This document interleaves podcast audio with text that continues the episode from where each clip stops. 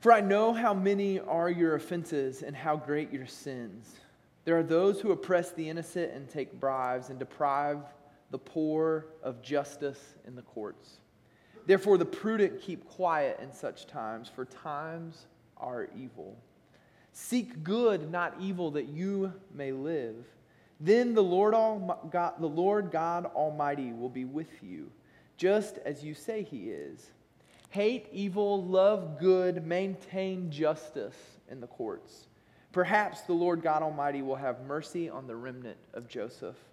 Therefore, this is what the Lord, the Lord God Almighty says There will be wailing in all the streets and cries of anguish in every public square. The farmers will be summoned to weep and the mourners to wail. There will be wailing in all the vineyards, for I will pass through your midst, says the Lord. Woe to you who long for the day of the Lord. Why do you long for the day of the Lord? That day will be darkness, not light. It will be as though a man fled from a lion only to meet a bear, as though he entered his house and rested his hand on the wall only to have a snake bite him. Will not the day of the Lord be darkness, not light? Pitch dark without a ray of brightness. I hate, I despise your religious festivals. Your assemblies are a stench to me. Even though you bring me burnt offerings and grain offerings, I will not accept them. Though you bring choice fellowship offerings, I will have no regard for them.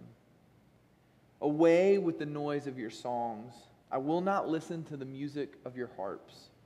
But let justice roll on like a river, righteousness like a never ending stream. This is the word of the Lord. Thanks be to God.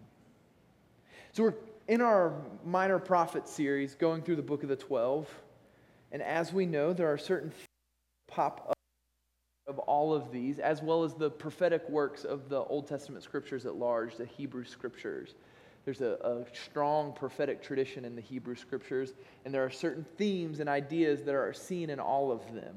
And part of why we uh, call the book of the 12 the book of the 12 or the minor prophets instead of treating them individually is that they even more so have these overlapping themes or ideas that are very tightly connected. And we talked about this two weeks ago, and whether you uh, subscribe to one academic theory or another, what we do have nonetheless is 12 books in a certain order that uh, sort of are edited or compiled in a certain way that you see these themes building and kind of moving with each other. So Amos picks up right after Joel, and there's, there's these ideas that are connected. And we talked about this uh, two weeks ago. I said there's, they were actually on a scroll, so quite literally, the seams of these individual prophetic works were connected to one another. In, the, in theory, or, or an idea, or thought, or themes, you also see these kind of being connected to one another.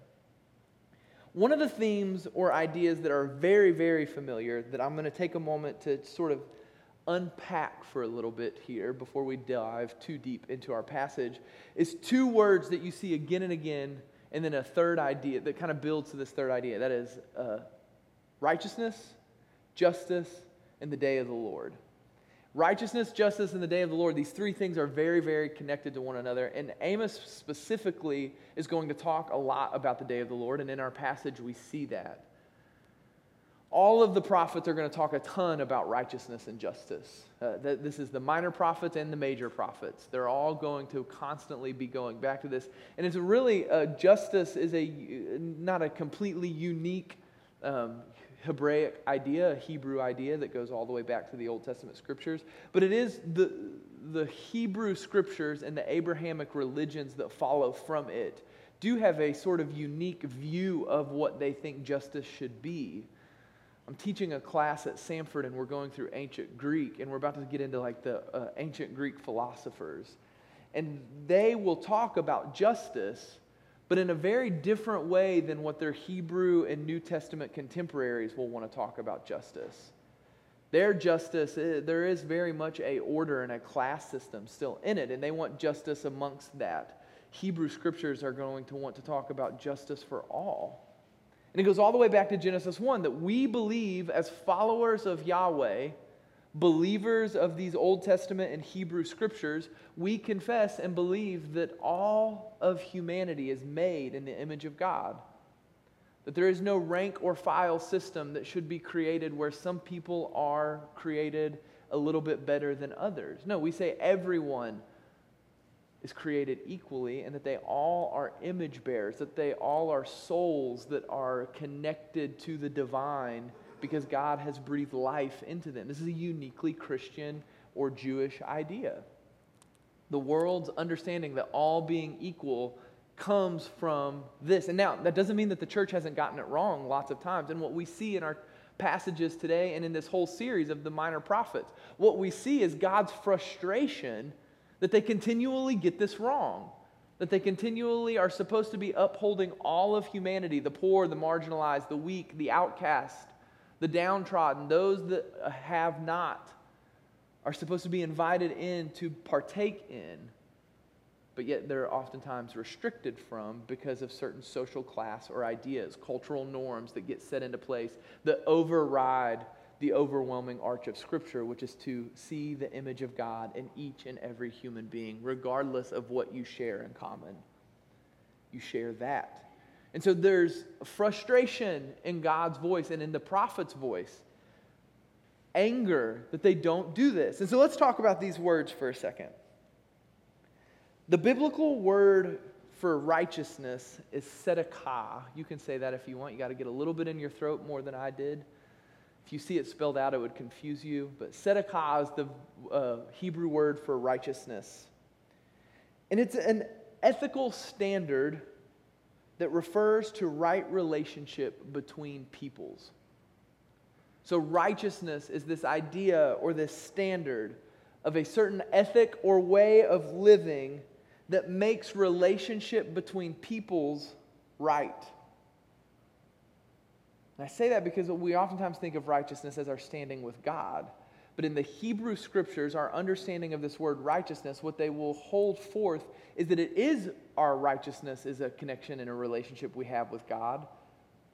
But that ethical standard of knowing we are in right standing and right place with God and our relationship is right with Him is related to our relationship and being in right standing and understanding with the peoples around us. That's what it means to be in righteousness. Mishpat is the Hebrew word for justice. Justice is the actions you do to create the standard of tzedakah. So justice is the are or the things that you will be doing or partaking in, the actions, the way you live your life in order that right standing with people can take place. So these are these two words we see again and again, and this is what they're referencing in the Hebrew language justice and righteousness. Righteousness being the ethical standard in which we treat one another in a certain way, justice being the actions we take to make that standard a norm. So then there are two types of justice that you can understand there's retributive justice, that would be this Okay, so you and I are supposed to treat one another with a certain level of uh, ethical standard. I break that standard by stealing something from you. So then, retributive justice would be me then making that standing right by giving you back what I stole. I would, I would uh, amend my poor actions by giving you back the thing, that I would pay my consequences. Most of the time, when we see the word justice in the prophetic scriptures, they're going a step beyond retributive justice and they're actually talking about restorative justice. Restorative justice is taking it to the next level and saying that it is actually going above and beyond of not just repaying the consequences of those that may have been taken advantage of or harmed or offended, but actually trying to create a right system that prevents the ability for someone to be taken advantage of. So, especially in the poor, you see this a lot. Think of jumping to the New Testament, you see uh, Jesus comes to Zacchaeus. And Zacchaeus says that I will repay the people that I've taken the money from. So, restorative justice is that, or retributive justice is saying I will repay it. But Zacchaeus goes a step further And he, he actually wants to then create a system in which where those people can no longer be taken advantage of. He will pay extra so that they can be made not just back to where they were supposed to be, but further beyond. There's a system in which we are supposed to advocate for and create opportunities in such that others are no longer to be able to have things taken from them, that they can't be taken advantage of. If you have, you are not just punished for what you have over and above what others have. You are punished for not creating opportunities for those people to ascend up to what you have ascended to. You are responsible for, in the Old Testament scriptures, systems and structures in which allow for people to be taken advantage of or marginalized or to be uh, withheld the same things that you have access to or the privilege to partake in. Are we paying attention to these things? These are hot button issues and conversations that we currently find ourselves in. And this is how the Old Testament wants to define righteousness and justice. So when they level these critiques at the people of God, when they say the Lord, remember two weeks ago we talked about this as well. When you see, and we actually saw this, if you had the NIV translation before you, there's a, a two verses where Lord was actually right beside each other. One was capital L, lowercase O R D, and one was capital L, and then weirdly uppercase O R D, but smaller. What that is uh, indicating is that is the covenant Yahweh Lord. And what this is indicating is that if you intend to be in right relationship with God, the covenant maker, the one that delivers on his promises and does not abandon you, the one that loves you to no end, the one that wants to provide good things for you, if you want to be in relationship with that God, then part of your task in your life in living out the mission of God, his justice, is creating space and opportunity for those that have less than you to not just have what they need, but to actually rise up out of the poverty that they find themselves in. To create systems and structures that allow them to have the same amount as everyone else. Not that you would just give them something on the side, but to actually create a economy or a society where all can find themselves truly equal. And so, this is what they're leveled, this is the accusation that is being leveled again and again throughout the prophetic work that the people of Israel have not done this. And so, you see this common theme pop up again the day of the Lord. This is really big in Amos. Daniel, it's huge. You might be familiar with the day of the Lord in Revelation. So, this idea comes all the way, though it is fulfilled in Revelation and you see it in other books, but it comes all the way from the very beginning of Scripture. If you go all the way back to Genesis, the reason that we, as followers of Yahweh, those of us that stand in line as believers and those that are recipients of Hebrew Scripture and truth, the Old Testament, what we believe is that all were created in the image of God. Like I said, this makes this a, a, different idea. Justice itself is not uniquely a Christian idea, but our understanding of justice is unique. And I think it's a real gift that we have to offer the world. And it is a shame that oftentimes the church is on the other side of this conversation. That we oftentimes are not the ones on the forefront of advocating for this. If you're confused about what I'm talking about, go read a very famous letter that is written to the white middle class pastors of Birmingham, Alabama, from a jail by a man named Martin Luther King Jr. Okay? This will help you understand how the church is oftentimes on the wrong side of what it means to advocate for these systems and structures that allow all to receive the same fair and equitable treatment. Okay? So, this is wrong, and we think it's wrong because we believe that everyone was made in the image of God. Now, when God came in Genesis 1 and he breathed life into his creation, into humanity.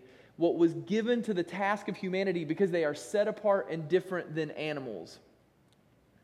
The honey badger has no cares for others. He has no regards. Honey badger don't care. Humanity's supposed to care, okay? Animals will abandon their young. They will eat their own. But humanity is supposed to be different because we're created in the image of God. And so then what we see is in that image of God thing, in that, we are supposed to then uphold what God deems good and evil. This is the poem in Genesis 1 and the narrative in Genesis 2 playing out in its full.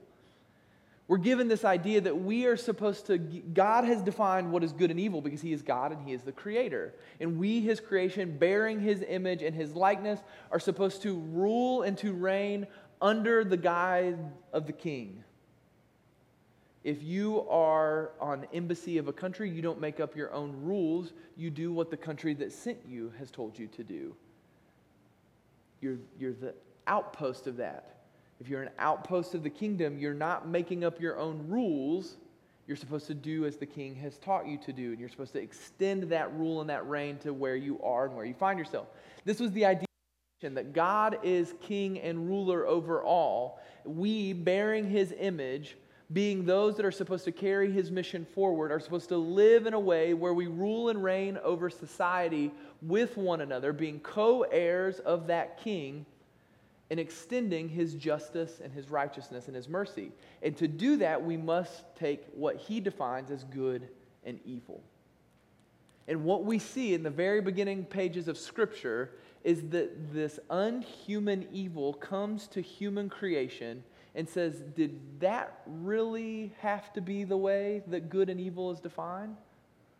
Or would it be better that you partook of that tree and you became like God and you had the knowledge of good and evil and that allowed you to decide what is good and what is evil? And this has been the plight of humanity for some way, shape, or form since the very beginning of creation that we think we are like God, and in an attempt to be like Him, we have created ourselves and in our minds our own tiny little kingdoms where we get to be our own tiny little kings and queens, deciding what we think is good and what is evil, what is right and what is wrong.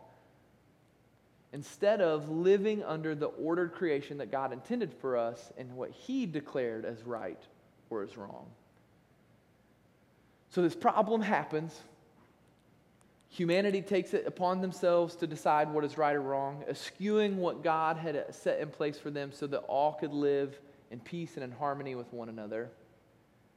And this problem gets bigger and bigger and bigger, all the way to Genesis 11, which is the Tower of Babel. And at this point now, not only are they trying to live as if they are God, they're actually trying to ascend up this tower to where God exists and to place themselves in the place of God quite literally is what they think they're doing in their Hebrew minds. Because remember, in the Hebrew mind, up there is the heavens, which is where God's reign is. Down here is human reign, and they were building this tower to storm the heavens in some sense, to, to place themselves up there so that they could be God. God is grieved by this, and he says no, and he scatters them by giving them different languages, is the story we have in Genesis 11. So humanity is scattered. And now, in the rest of Hebrew scriptures, this idea of Babel or Babylon is this uh, sort of theme that is used as this attempt to rule and to reign on our own. Along comes Egypt. Egypt is now the bigger and badder and more uh, destructive Babylon. And they are so destructive and so evil and so terrible that they have captured the people of God. And the people of God are then freed one day, and this is the Exodus story. And in Hebrew scripture and mind and in their narratives, they referred to this moment as the day. The Exodus was the day that they were freed. And in the Psalms and in their, uh, their liturgies of old, they would refer to this moment of being freed from the evil and oppressiveness of Egypt death and destruction, slavery, disorder, chaos, all of these things. It was referred to as the day. And so once you have the day, then this Israelite or Hebrew idea is that this was the moment that the Lord freed them. And this becomes kind of this big idea, and they're always referring back to it. This is Passover ideas. They celebrate the Passover to mark the day that they were freed. We're going to go real fast here to keep time. Okay, so then through a whole bunch of stuff that we're exploring in our minor prophets and other parts of uh, Old Testament story and narrative, what we know and what we see is that not only did Israel get freed, but then they become their own nation. they become good, right, and then all of a sudden they start to try to do the things that the other nations were doing, and in a terrible turn of events and in tragic comedy, Israel becomes Babylon. They're swept up. They become the very thing in which they were supposed to be going against. They are taken out of their place. They're put back into exile. And so then now we're, we're writing with Amos, we are not in exile yet, okay? But eventually they're going to get to exile. And what Amos is saying is, you are going to be exiled, your nation will be taken from you, but there will be another day. And this is referencing this idea of Exodus. There will be another day. The day of the Lord will come again where you will be freed and all will be set right. And the Davidic reign that is supposed to be over Judah and Israel, who are separated in Amos, will be reunited and God's people will live a life of righteousness and justice as they were supposed to do. And they will live their lives according to what God defines as good and evil, not what they define as good and evil. So, this is a huge problem. Humanity has gone off the rails and they have decided to use power of their own accord instead of the power that God had laid out for them. They decide to, they decide to define good and evil on their own terms, not what God has defined for them. And what this does is, is it allows humanity to begin to wield death as a weapon to destroy one another. Because if we see in the prophetic literature, if you are not living to the God of Yahweh in the way he calls, which leads to life, you are leading a life that is to death. And so Amos is speaking into this culture, into this story. And this is what he's talking about when he's talking about righteousness, justice, and the day of the Lord. So, who is Amos? Amos is this farmer from Judah, which, if you remember, we've talked about this, but we'll go through it again just to keep it in our minds. The kingdom was united under David, Saul, Solomon. Solomon's son, kingdom goes into civil war, splits. Northern kingdom is Israel, southern kingdom is Judah. Judah gets Jerusalem, so they're kind of in the, the Davidic line, and so it's a little bit more in the right standing. Israel's really gone off the rocker and, and you know split from what God intended for them to be. So we're in the divided kingdom. Amos is from Judah, but he's speaking to Israel. So he was a traveling prophet, if you will. He was a farmer. He was a regular person. Well, all we know about him is that he was a shepherd and something with uh, some tree farming. I don't know what that, some fruit maybe, uh, but that's what we got. He's an everyday kind of regular person.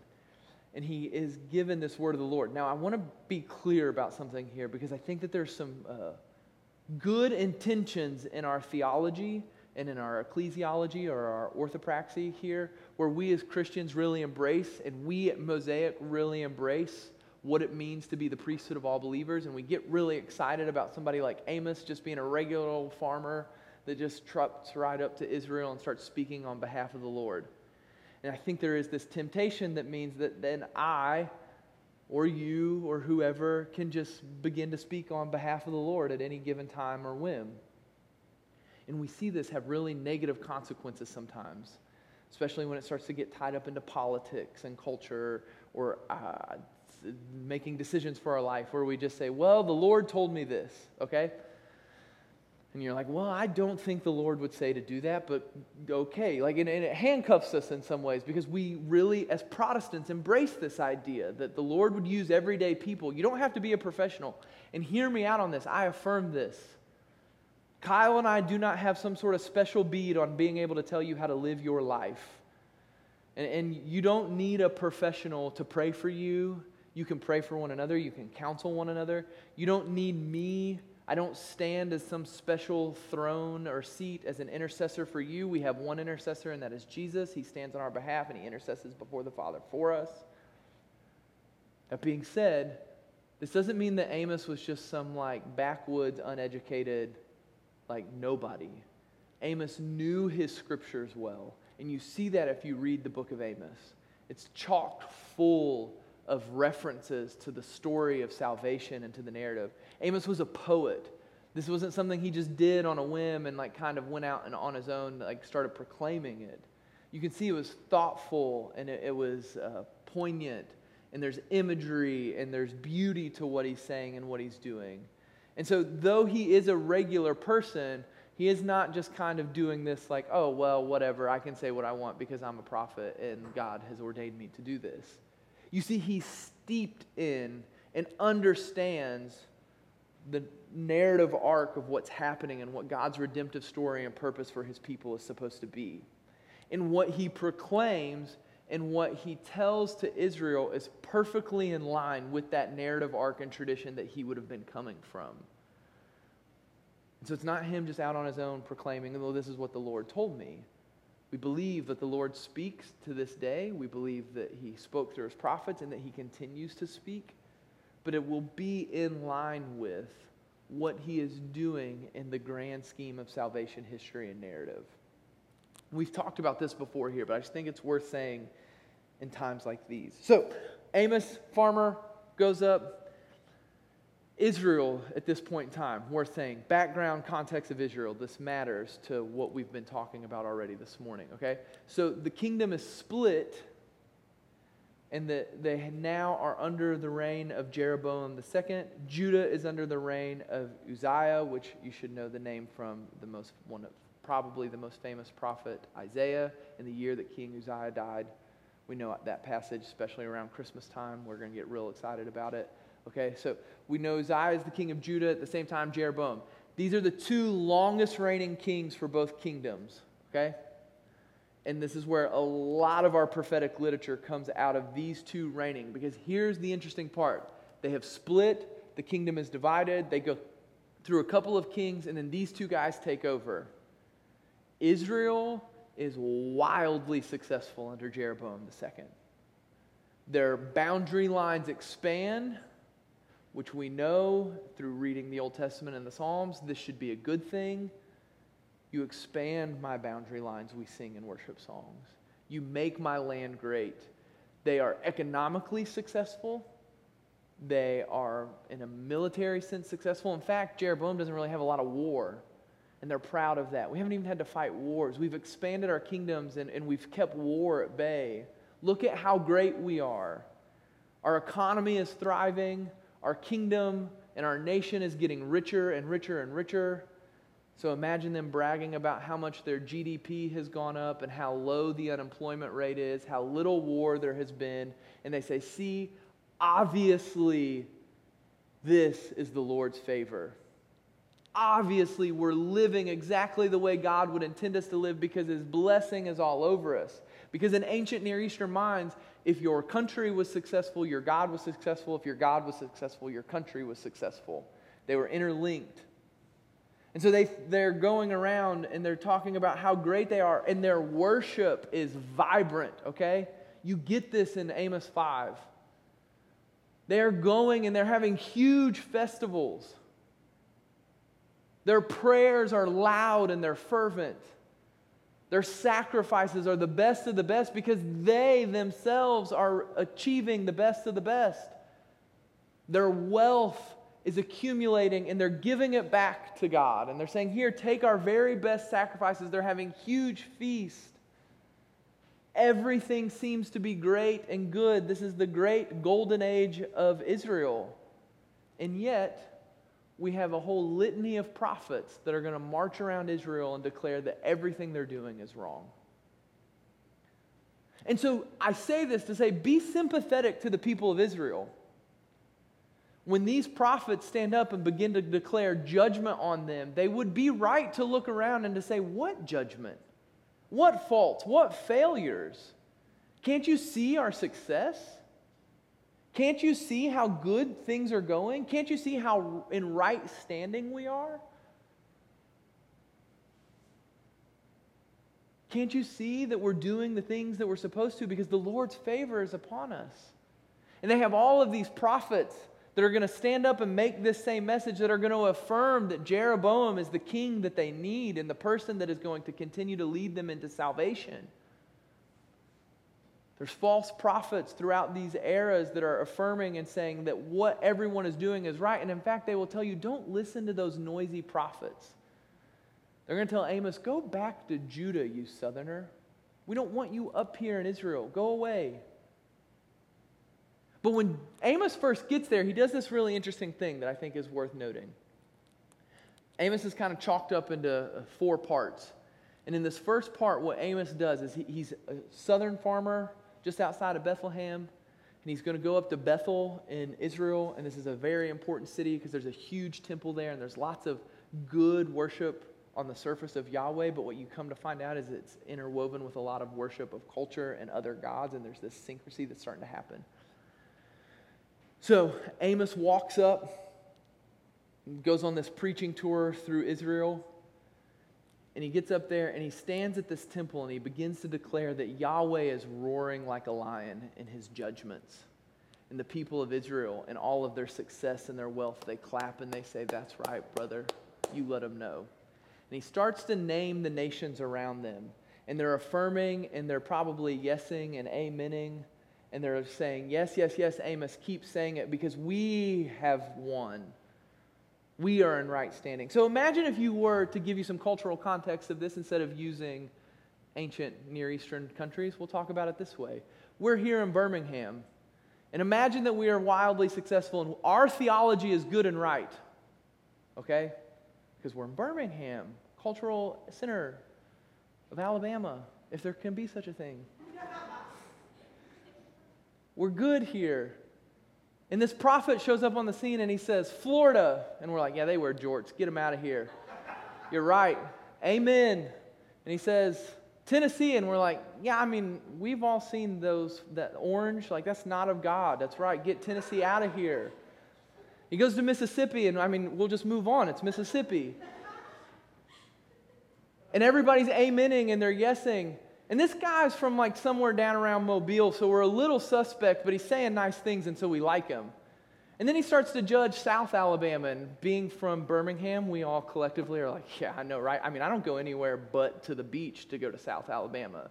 I was told when I moved here, I'm not from Alabama, so I'm treading carefully here, but I've lived here long enough that I think I'm an Alabamian.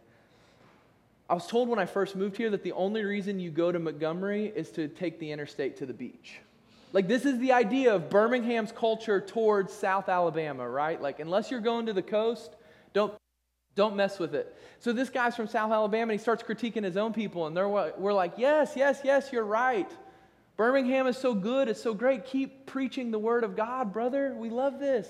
Bring this prophet back. And then he looks and he says, Yeah, but you know who's the worst? It's just this big old circle, and right in the middle of the crosshairs Birmingham. And this is what Amos is doing to the people of Israel. He's drawing this circle, and right as he gets closer and closer in the middle, in the crosshairs, is Israel. And he then proceeds for the next three chapters to give his longest critique. Judgment is falling to all people, but judgment will fall most to Israel in Amos's critique. And why? Because they know better. And yet they stand and they think that in the midst of what they're doing, that they're in the right standing, that everything's good, that they're doing what God would do for them. Because look around at their success. And they want the judgment to fall on everyone else around them, and they never stop to consider that maybe they too are in the wrong.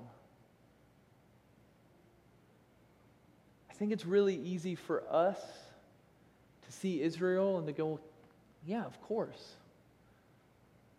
But as will be a recurring theme in our series, there's a whole lot more in common with us today sitting in this room, not just the church.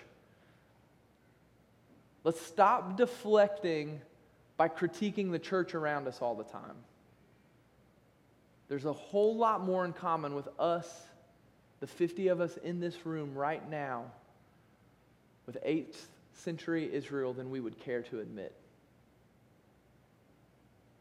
Because there's this performative thing that they're doing where they're signaling that how much better they are than everyone else and they're pointing around to why that would be true. And I think so often we find ourselves doing very similar things. We find ourselves wanting to level judgment and critique on everyone else around us because that's a whole lot easier than dealing with the little Babylons that we are trying to create in our own life and in our own minds. It's easier to look at all the ways that someone else is wanting to define good and evil and to look at how obviously wrong that is. Because hear me out, it is wrong. This is not giving everyone else a free pass. The things that we want to critique and that we want to change and that we want to see happen are good and right. But it's easier to look at all the ways that someone else mixes up good and evil than to acknowledge that we ourselves oftentimes mix up good and evil. And so we see this. And there's a lot we have in common with 8th century, 8th century Israel. The overlap. Because I think it's the problem of humanity a pastor that I'm acquaintances with, I wouldn't call him a friend, but someone that has served as a, a small guide uh, or, or, person of wisdom for me recently was uh, talking in a sermon, and he said that he doesn't think that Jesus, when he's talking about removing the plank from your eye before you remove the speck from your brother's eye, like he doesn't think he's saying in that moment that this person has some like just terrible sin that they're totally oblivious to. He thinks that the plank is the very notion that they want to judge their brother to begin with. That's the comedy and the humor of that part. They want to fix and to judge and to change the other person. And meanwhile, there is this thing, the very idea that they can stand in the place of judgment that they must dispel and get rid of before they can help those around them the plank, the desire to be the one in the judgment seat and throne must first be removed. I think those of us in this room in 21st century Birmingham that long to see good and right come to this world would be good to hear that for us today.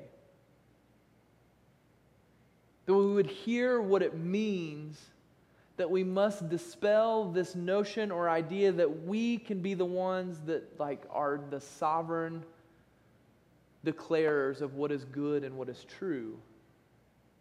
And we must submit ourselves to what God would have for us and his definitions of good and evil, and to know that we are not always going to be right. I think it's really easy to think we have it all together. It's really easy to assume that the way I'm doing things is the right thing to do. It's really easy to assume that I have all the answers because it's easy to see all the faults and flaws around me. We are right to critique the evangelical church movement that many of us come out of. We are right to see its faults and its flaws. We are right to critique the mainline liberal Protestant movement that's been going on since the postmodernism has taken its roots.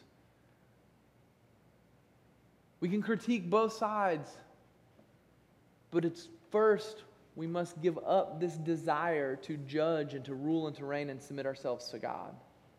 And in so doing, there is a humility and a mercy that overtakes us that allows us then to actually get involved in the work of setting mishpat into the world. But as long as we think that we are ruler and reigner over all, as long as we think, well, we're the ones that have found all the answers and all the solutions, and that we somehow are God's gift to humanity and culture and society, and somehow after 2200 years of the church being the church that we have figured out the right interpretation and the right mode and the right method. Be very very leery of anyone that ever stands up and says that they have figured out church or worship or following jesus that they've got a bead on the thing. Because as shakespeare would say we're all our lives are all a web of mingled yarn good and ill together And what we're constantly doing is submitting ourselves before the Lord and asking Him to reveal in which ways we ourselves are at fault and at error. And as we do that, we obtain the ability to live out the thing that the Lord has called us to. Jesus does say you can go to the speck of your brother and that you can remove it. That is needed and necessary. It's the kind and loving thing to do, but you do so from mercy and from grace in an attempt to enact justice so that righteousness can prevail, not out of a place of judgment because you know what is right and what is wrong, because you have parsed out what is evil and what is good. And so, this is what humanity has been doing for some time. And the prophets are speaking to this and they're critiquing Israel. They will critique Judah. And then Jesus ultimately will come into a world where the people of God have been completely exiled and then they've been given back a little bit of space and they're longing for the day of the Lord to return where he will set right the imbalanced scales of good and evil. And they think that this is going to happen by Jesus coming and overthrowing Rome and Israel being restored the military power once again. And what Jesus says is that it is not the Babylon or the Rome or the Egypt that is the problem. It is the very unhuman evil that has been at work since the beginning of time that gives human beings the desi- desire to create their own Babylons. Jesus says that is the problem and that is what I have come to fix. And he fixes it by taking the only weapon that that unhuman evil has, which is death and judgment. And he takes death and judgment upon himself, and he willingly goes up onto a cross that we placed him on. And that the Father concedes to let him do. And he looks in that moment and he knows that it is there in that space, in that place, that it is our evil and our judgment and our wrath in an attempt to establish our own kingdoms that nails Jesus to that cross. And what he says is that there is no level of wrath or judgment or death that you can conjure up in an attempt to create your own little societies that I cannot conquer. And he lets this evil take the only weapon it has and unleash it upon himself. And three days later, the Father dubs Jesus as the righteous one, and he raises him up from the grave. And now, in our lives where we stand today, what we get the opportunity to do is to live into that righteousness that Jesus has set into place. Turning over our own tiny little Babylons that we are attempting to create, giving up our judgment, and instead embracing mercy and kindness. This is the call of the gospel, what we get the opportunity to participate and partake in. So, as the band comes up, we're going to celebrate communion. And in celebrating this, what we are acknowledging that it is in Christ's death and his resurrection that we have life and the ability to live.